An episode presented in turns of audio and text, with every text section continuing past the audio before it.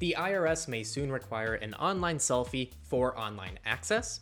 The UK is running a massive anti encryption campaign to undermine security. Briar got a desktop client for Linux, and so much more. Welcome to Surveillance Report 72, where we're dedicated to keeping you private and secure with the latest news. This report recaps on the most notable events in the last week. I am Henry from TechLore. I am Nathan from The New Oil. I wanted to shout out the fact that we have thousands of people who watch this on YouTube and other platforms, and Nathan does not have that many subscribers on YouTube with The New Oil. and I'm here to tell you, you're not allowed to watch the rest of this surveillance report unless you go over to the new oil on YouTube or whatever platform you're watching on and subscribe. Nathan just started putting out his own content recently and it's really solid and uh, you should go check it out. He didn't know I was doing this, but I'm putting him on putting him on the spot.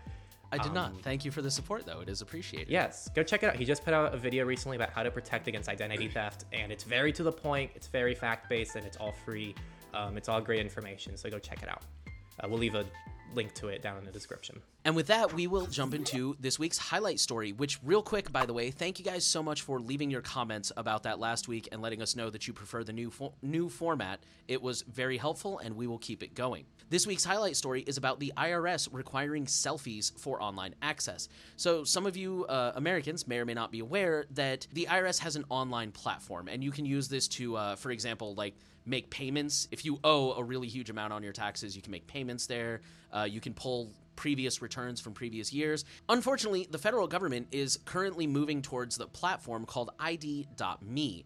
And this is an extremely invasive third party company who does identity verification services. I think that's kind of why the government likes them is because they dig so deep to make sure that you are actually you. Michael Bazzell has mentioned them before in one of his podcasts and what worked for him on avoiding them. We'll include that in the show notes. Basically, as they become more and more common, they will become harder and harder to avoid. An interesting note in this article is ID.me started in e commerce by validating customers who might be eligible for discounts, like veterans and teachers and stuff like that. This just kind of proves how that stuff is a slippery slope, and now it's grown into something that's almost unavoidable. Brian Krebs, who wrote the article that we're citing, suggests that unfortunately, this is a company that we are probably not going to be able to avoid, and it may be best to go ahead and plant your flag, which is what he calls it when you sign up for an account even if you don't actually intend to use that account, you basically sign up so that nobody else can sign up and pretend to be you. Unfortunately, I think he might be right. Probably attempt this sometime in the near future.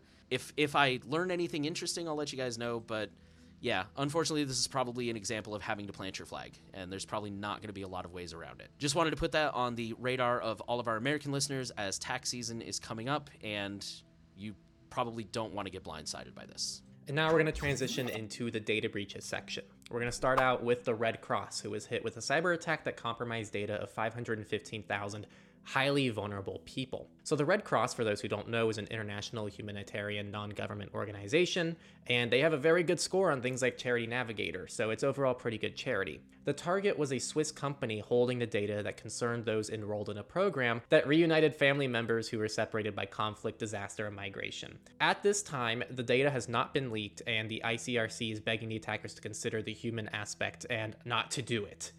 So we'll see if the uh, the guilt trip will, will work on them. Our next story goes in the opposite direction. A fashion giant called Moncler has confirmed a data breach. Moncler is an Italian luxury fashion giant. The attack took place in the final week of 2021, and Moncler originally insisted this was just a temporary outage, and then later on they changed their story and said there's a like a shipping logistics issue, and now they are finally admitting data was stolen because it was published online, where you know they can no longer deny it. This data breach impacted cor- current and former employees, suppliers, consultants, business partners, and customers. They did not specify how many in this article.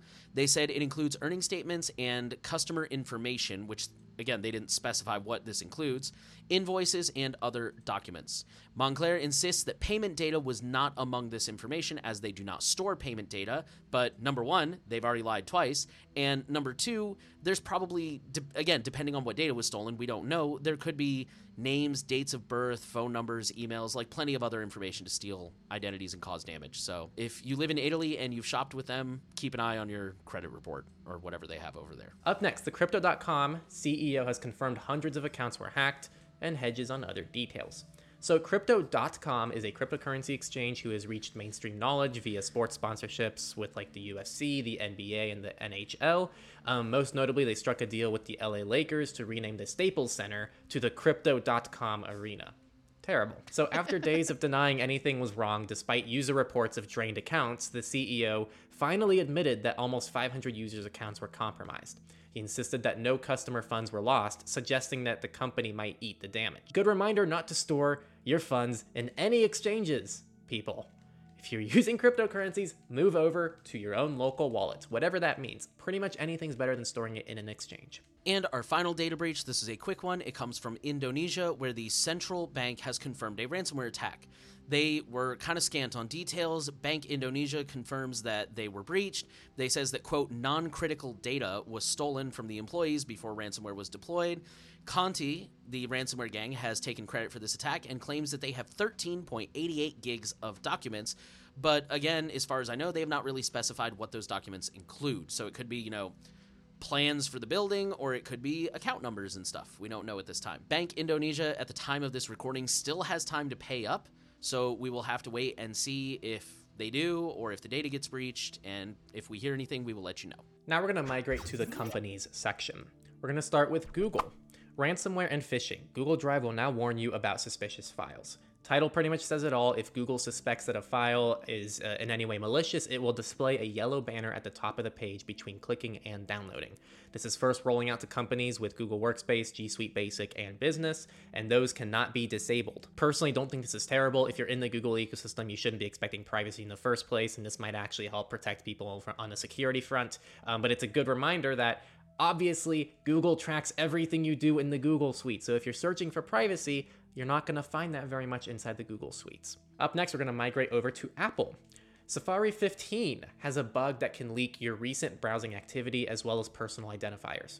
So this stems from an issue with Apple's impl- implementation of IndexedDB, which abides by oof, which abides by the same origin policy. Apple's version does not abide by this policy, and the website specific databases it creates are not visible to other websites.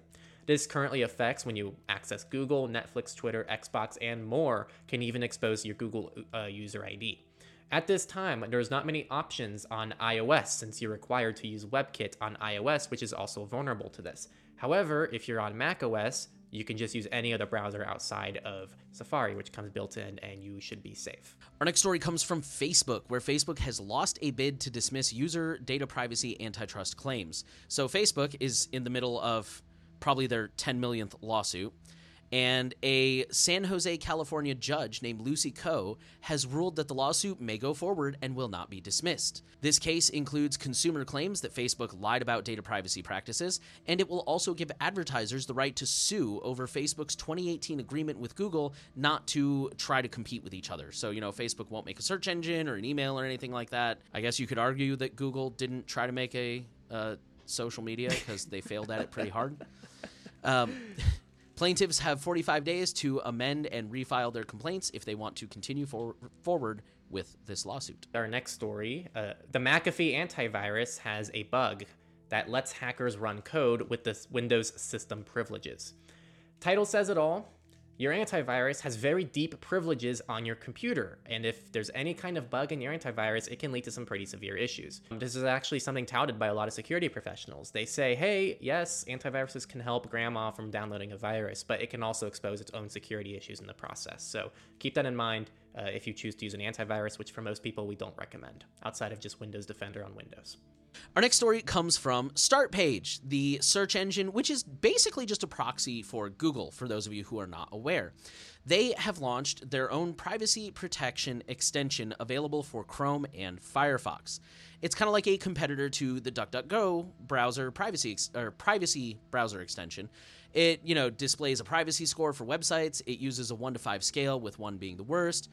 It also blocks trackers and cookies and shows what's being blocked when you click on it and take a closer look. One neat thing, it can enable both global privacy control and do not track. Uh, GPC, for those who missed it, is what a lot of people are hoping is going to be the uh, effective successor to do not track. Do not track kind of never really had any teeth, and it's largely being ignored by pretty much every company ever. It can block link tracking, so when you click on a link, it'll remove the tracking portion, and it can disable the prefetching of data on websites. Also, changes your default search engine to start page once you install it, which, in my opinion, is kind of crappy. I, I, I don't know. Maybe it asks you. If it does, then I think that's okay. But the article made it sound like it just does it without asking you. Um, hopefully, it'll at least let you switch it back after it does that. Overall, as far as we can tell, there's really nothing here that's new. Uh, like, regardless of your opinions on Start Page, there's it doesn't seem like there's anything here that you can't replicate with a combination of uBlock Origin and browser settings. And we are big fans of using as few plugins as possible to avoid browser fingerprinting. I mean, if you want this thing, by all means, it's your browser. Don't let us stop you. But it probably for most people, this isn't really something you need to worry about, but it is out there. All right, I just installed it. Oh, oh, we're doing a real time test. Oh, man. And yes, it automatically changed the search engine. Um, however, I don't know if this is a Brave thing, but Brave prompted me change back to your previous search engine. Hey, nice. So Brave is like, do you want to change it back or do you want to keep it um, with how it is? Okay, that's um, good. I don't know if that's a Chromium based thing or not, but should I should I test it um, out on Firefox real quick?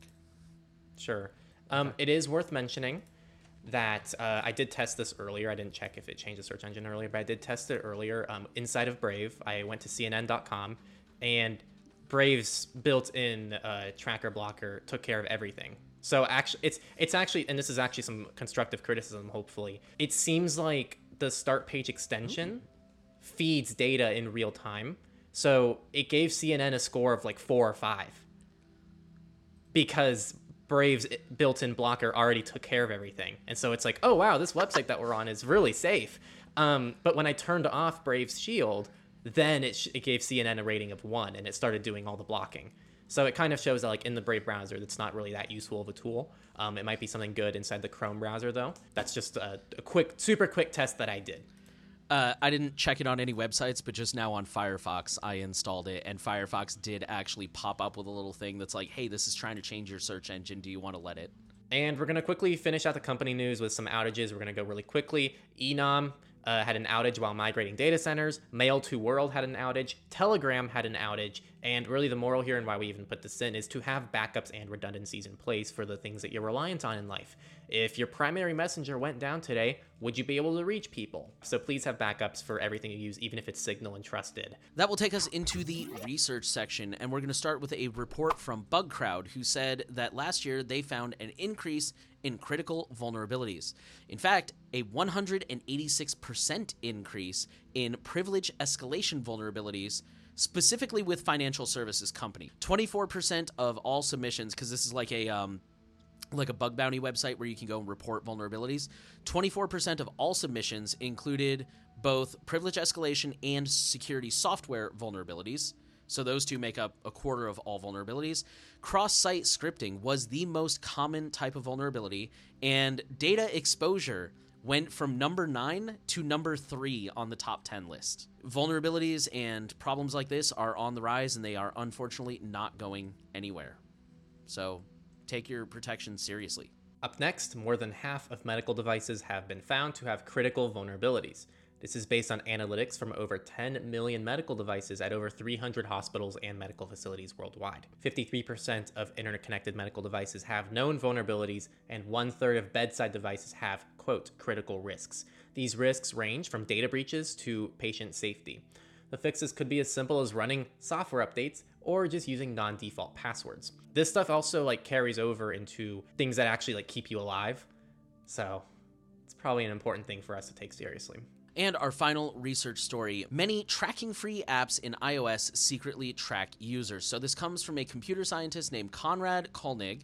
He goes to Oxford University and he examined 1,682 randomly selected apps from Apple's App Store.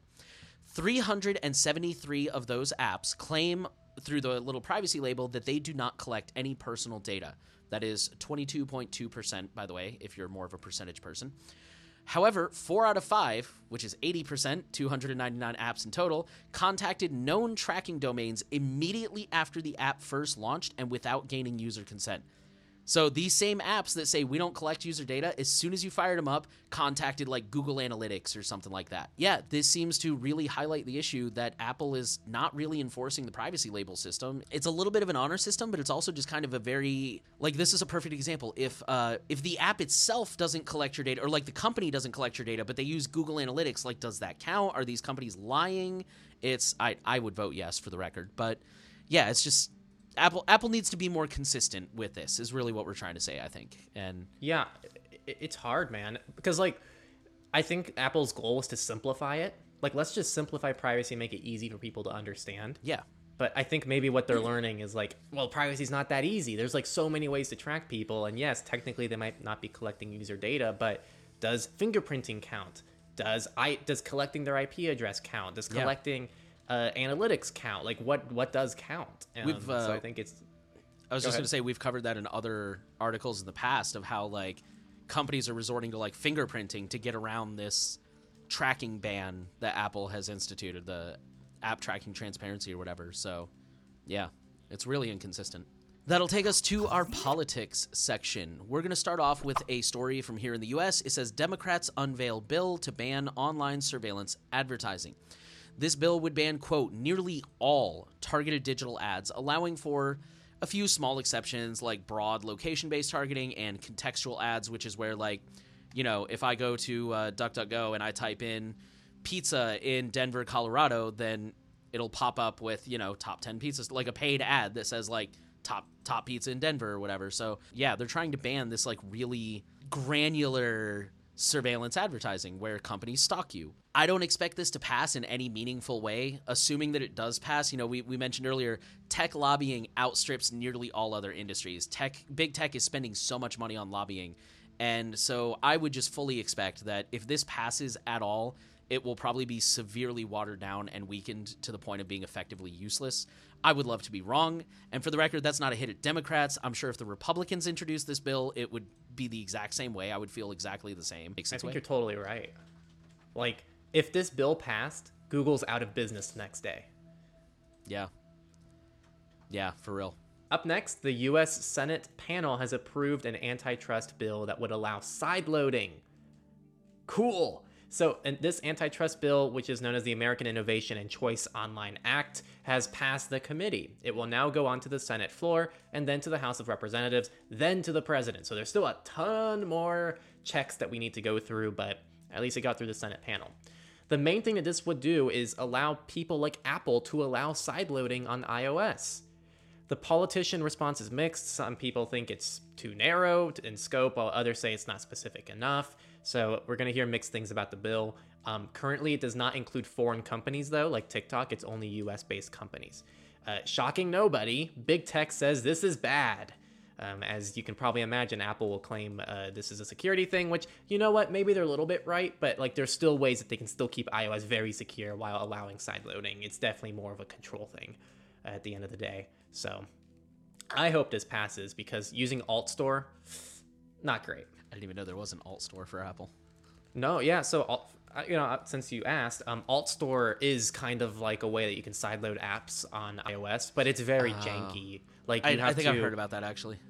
Yeah, you, you have to like on Windows. I think it's in beta. I don't know if it's out of beta yet, but like on on a MacBook, you have to like log in to the Mail client, and then you have to install the the App Store onto the phone, and then it only keeps things installed for like seven days, uh, and then you have to like renew the license. It's ridiculous. It's like the most janky side loading option. And then on Android, you just get an APK file from like literally anywhere on the internet. Let's go ahead and move to the next article. The Sheriff's Department encrypts radio communications, and critics say that the move will reduce transparency.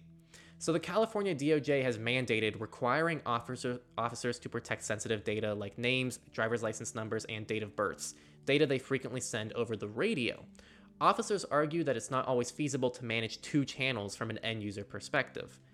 This raises a lot of concerns about police transparency and accountability, like going dark. I don't know, I'd love to hear Nate's thoughts. I think I'm pretty mixed on it because I could see how having to manage two channels as a cop in like a dangerous situation might be a little hard, but I also kind of agree like if you're chasing someone who's not even convicted of a crime yet, and you're just sharing their, their names, their driver's license numbers pretty much to the public, I could see how that's a privacy invasion as well. I, am kind of in the same boat. Like, yeah, it, it's. I don't expect a cop in the middle of a, a stressful situation to like switch from the unencrypted channel to the encrypted one. And same thing, you know, if they're calling in a, uh, they're doing a check on somebody they just pulled over, then yeah, I don't want their name and date of birth publicly aired. But at, at the same time, I I'm with you. Like I'm a I'm a real big fan of police transparency and accountability, and so the idea of just like, you know, no, we're just gonna cut that out completely. Like I don't think that should be blown over, and it it also just it never ceases to amaze me when the government is like, we need encryption because literally every time we sneeze, that's classified information. But at the same time, they turn around and they're like, well, what do you need encryption for? What do you have to hide? And it's like, I'm really more interested in keeping the politicians accountable, to be totally honest. Okay, we're going to have another law enforcement related story. The title says Transforming Traffic Stops Tickets to Your Inbox Instead of Getting Pulled Over. So, police in Texas have a plan to streamline minor traffic infractions while simultaneously reducing the risk of tense police interactions using an opt in program where you can get a text or an email from the cops. So, as I said, this is opt in. You go online, you sign up, you put in your information, and then say, for example, the cop sees you speeding. They like put your, your license plate into the system, and then they can text you a warning that says slow down, or they can email you a speeding ticket. Personally, this raises a lot of questions, in my opinion. Like, for example, isn't one of the reasons we pull over speeders to stop them from speeding? Like, isn't speeding supposed to be dangerous? So if I'm emailing you a ticket that you're not going to see for you know, a half hour at least until you get to your destination, you're still speeding the whole time. Also, uh, aren't you supposed to stay off your phone while driving? So why are they texting you or calling you and saying slow down? My, also, my other favorite quote from the article, they said, uh, and it's logged forever. Like that's somehow a good thing. To play devil's advocate, there are some good sides to this. Uh, for example, they, they say that you can note possible disabilities like being deaf or having severe anxiety. So this way, the cops know to kind of approach with that in mind. I, I'm totally not advocating for opting into this, but it does kind of make a point that if you're willing to opt into this, maybe you're a little bit less of a threat. Maybe the cop won't be so on edge when they come to approach you. They also claim the data is hidden from the officer. Like if they choose to send you a text, they don't see your phone number. They just tell the system, hey, text this person and say this, whatever number is registered to the account. Yeah, I don't know. This is really weird to me. This just shows how everything is going more and more digital. My question is who's actually going to opt into this other than like grandma who really, really thinks the cops have her interest at heart. I, I don't know.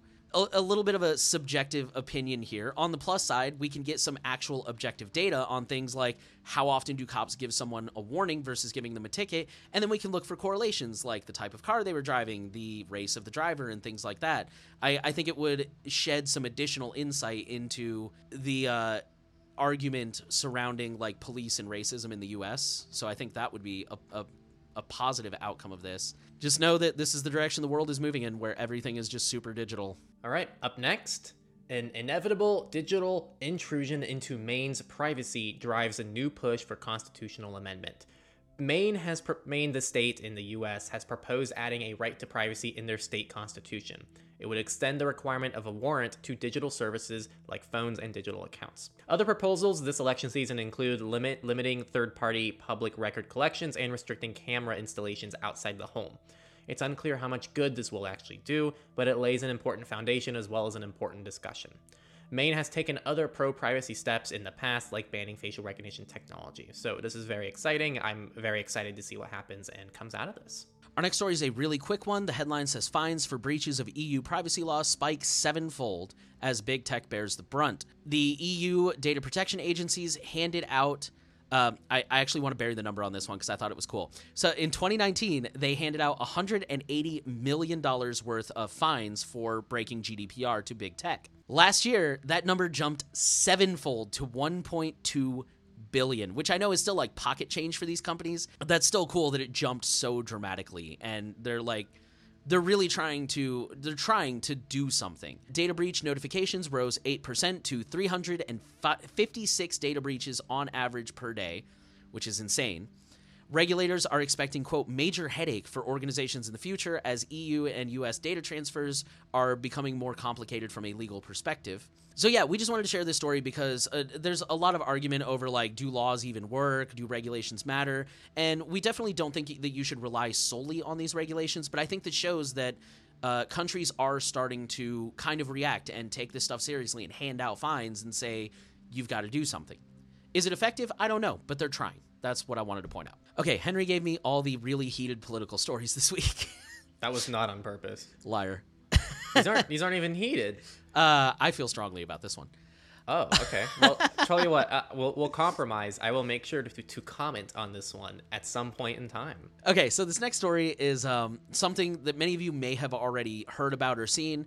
The UK government is planning a huge publicity campaign to undermine encryption. They are currently spending about 534,000 pounds, which I think the EFF said is like 700 and something thousand dollars to run a smear campaign against encryption in the hopes of preventing further end to end encrypted apps, specifically Facebook Messenger. They really seem keyed in on Facebook Messenger. They have hired an agency behind a famous election poster that says labor isn't working. I apologize. I'm not from the UK. I have never heard of this poster before, but uh, from what I understand, it's very iconic in the UK. So this is a really experienced, powerful ad agency. They're also proposing a, a, lot of other ads and publicity stunts, like the one they listed.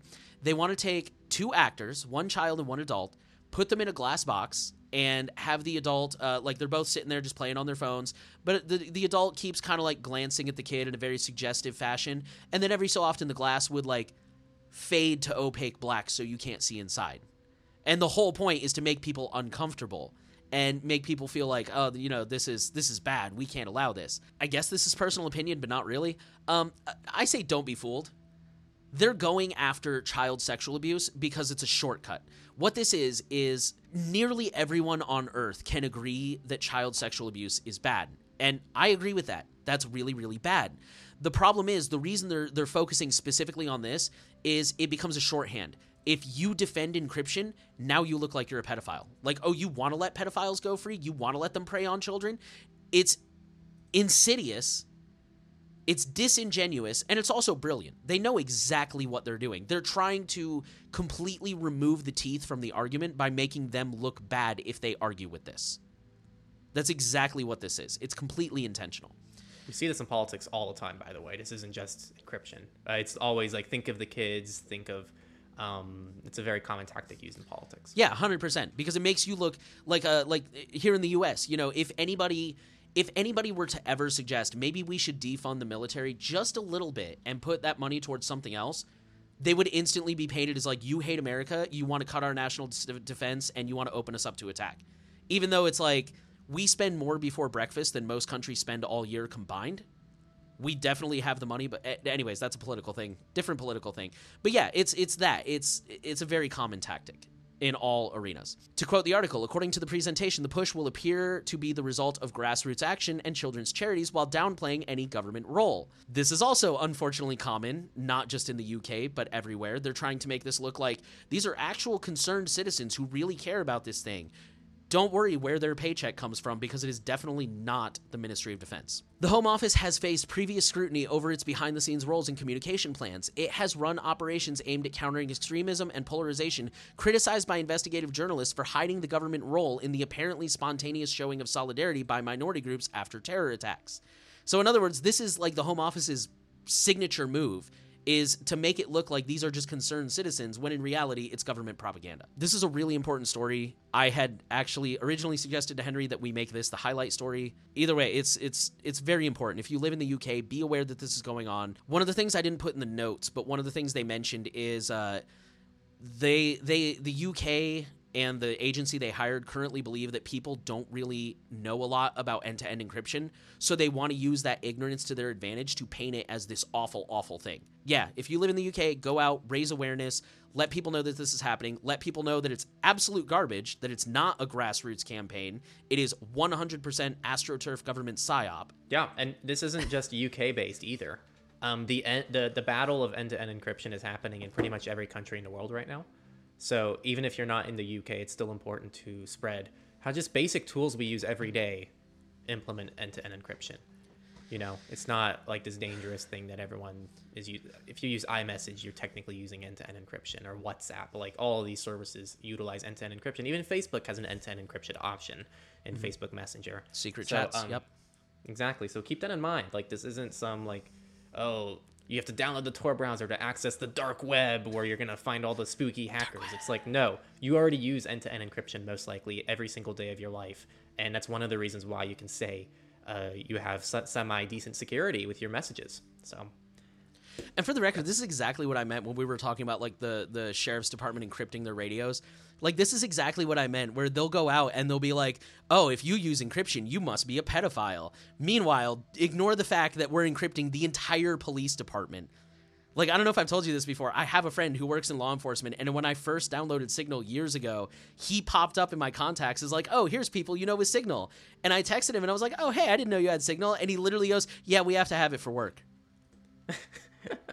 and then three years later, William Barr becomes head of the FBI and he says end to end encryption is bad. Like, just the astounding hypocrisy of it. We're going to move to Austria, where the decision has been handed out that the use of Google Analytics violates uh, GDPR. Woo-hoo. Now, yes, woohoo. Now, it is important to note uh, currently, this is only in Austria, although other EU member states are expected to follow suit. And at the moment, this only applies to prior events. So, in other words, um, this doesn't stop future Google Analytics usage. It's just saying that yes, using it in the past has violated GDPR. There's been a lot of headlines saying that Google Analytics has been banned in the EU. That's a little bit misleading, although it is very possible it could go in that direction. For anyone who's wondering how it violated GDPR, the short version is it exposes EU citizen data to US intelligence agencies. Apparently, that is not allowed under GDPR. Good for Austria. Hopefully, other EU member states will follow suit, and hopefully, this will result in again, a going forward ban where Google Analytics cannot be used in the future. And then just one more quick story returning travelers made to hand over phones and passcodes to Australian Border Force. We've talked a lot about stories like this in the US, how people are, particularly when traveling internationally, uh, even American citizens returning home, they come into the US and their phones get confiscated and taken into another room and most likely cloned and unlocked and people are asked to turn over their passcodes and stuff like that. Just wanted to let you guys know that it is now happening in Australia. Um, probably has been happening for some time, honestly, but this article shows it's becoming more common. By the way, we I, I don't I'm not normally a huge fan of like cloud backups, but this is actually a really good use case. If you have like a safe a safe end-to-end encrypted, zero knowledge cloud backup solution, you can quickly back up your device and factory reset it before traveling, and then quickly restore it when you get to where you need to go. Much easier on an iPhone than an Android device. I, I really hope there's going to be like a better Android backup restore solution one day that doesn't require like Google. Almost done through politics, guys. Two more stories. It's been a long week. So it's election first, year, so there's going to be a so lot. So true. Stuff. The first one: you can help Chile write free software values privacy and digital sovereignty into their constitution. So this is a signal boost for Chileans Chile has voted to update their, constitu- their constitution and some of the proposals, including data, data sovereignty laws like privacy and digital sovereignty. So, just a plug. Up next, uh, the Winter Olympics app. This has been like kind of a big thing. Um, so, Beijing has created a mandatory app for all Winter Olympics attendees, press, and athletes called My 2022. Experts have declared the app is insecure, allowing man in the middle attacks, and is subject to censorship based on keywords and an unclear privacy policy. Who would have thought that the Olympics in China would have led to this. So, so the data collected includes device identifiers, service provider information, installed applications, real-time location, and more. It also collects passport information and more from foreigners. Experts are recommending anyone attending to use a burner device, which is kind of a terrible recommendation but I guess that probably is one of the easiest way to circumvent this unless you're like on Android and you can set up a, a, second user account or a work profile and use a VPN and implement all these crazy tools. But just having a second device is probably an easier way to do that. With that, we will go into FOSS, free and open source software. Thank you guys for bearing with us through the uh, politics section. I know that was a long one this week. We're going to start off with some good news from Proton Mail, who is now blocking tracking pixels. And from what I understand, they are only blocking the tracking pixel and not the rest of the image. They are also hiding your IP address, even if you're not using a VPN. As far as we can tell, this only works on the web version, based on the wording of the article. And this is opt in. So if you are interested in this, make sure that you go ahead and enable it. But yeah, basically now, if you log into Proton Mail via the web and you're opted into this thing, kind of like DuckDuckGo's uh, privacy email thing, they will load the whole email, all the pictures and everything, but they will detect and remove tracking pixels so it loads safely, which is awesome because I am tired of not being able to read emails from my apartment complex because for some reason they send an image with all the text and everything. So if I block images, I can't see anything. So this is cool. Up next, Briar, probably one of the highest, most secure private possibilities you have for a messenger. Uh, is now available for desktop on Linux. They have had it available in beta for a long time, but my guess is it's now out of beta. Go check it out. Very cool. Uh, we have a review of Briar. Um, if you want to check it out, it's a very good messenger for those of you needing the uh, the utmost safety with your messages. And last but not least, Wine 7.0 has arrived with a quote large number of improvements. This has over 9,100 changes from Wine 6. This includes improved support for portable executables, better support for 32 bit apps. I'm like really paraphrasing all this, by the way. Uh, improvements to the graphics and much, much more. Wine, for those who don't know, is uh, basically a Windows emulator for Linux that kind of runs natively. So it's not like a virtual machine. It's like this program you install, and then a lot of popular Windows programs will run on Linux. Uh, I was actually amused in the article. They said nine out of 10 of the most popular programs are games, and number one is World of Warcraft. I was really amused by that. So, yeah, if you're a Linux user and you're like, man, there's this one Windows program I just cannot let go of, and I wish I had it, like, wine is the way to go. Um, we don't normally recommend it because it kind of comes with its own set of privacy and security risks, but you know, if it's just that one program you need and you cannot find a good alternative, wine might be a good solution for you. And now that there's a new version out, go ahead and check it out. With that, we will move into our final section misfits. We're going to start off with the Google camera randomly changing some URLs on QR codes on Android 12. So, this issue seems to arise because the Google Camera app attempts to autocorrect URLs that it believes to be wrong, which is weird. There are three specific rules here. The first is that certain country TLDs, only certain ones, by the way, like .ru and .uk, will result in an arbitrary period being added. Skimming over this, the article goes into detail exactly how this works, so if you're curious, check that out. Second is that many TLDs that are more than two letters, like .com or whatever, well, .com is not one of them, but more than two letters, are automatically cut down to two. So, for example, like .art would be .ar, .audio would be .au, which completely changes it because .au I think is Australia. And the final one affected numbers in the subdomain. So, for example, www.6.rbc.com would become www.6.rbc.com. And the amusing part is that all three of these issues can actually stack so all three of them can be triggered at the same time and just completely destroy a URL. It's actually really funny. It's unclear what's causing the issue. Uh, Google is working on it according to the article, but in the meantime, just remember yet again, QR codes are dangerous. And if you're using the latest Android, which we recommend, just be aware that this bug is a thing and scan with caution. Two more stories. First, nine year old kids are launching DDoS attacks against schools. So, a recent study in the UK shows that DDoS attacks against schools more than doubled from 2019 to 2020, with the average age of the attacker being 15, with the youngest being 9. Police are not only using scare tactics, but also trying to urge kids towards ethical careers in tech, gaming, and cybersecurity. And Nate and I were talking about this beforehand, but Nate uh, talked about how he thinks it's very effective for them to just be introduced to the fact and that this is something that you can actually do in a safe environment for good causes. And that's something that could be very effective for children. And our final story for the week nordvpn. This video is what now it's so nordvpn said actually we do comply with law enforcement data requests. So back in 2017 nordvpn wrote quote nordvpn operates under the jurisdiction of panama and will not comply with requests from foreign governments and law enforcement agencies which you know what is pretty direct. Um, but they recently edited that blog to say we will comply with law with lawful requests as long as they are delivered according to all the laws and regulations. We are a company that protects the security and privacy of our customers, but we operate according to laws and regulations.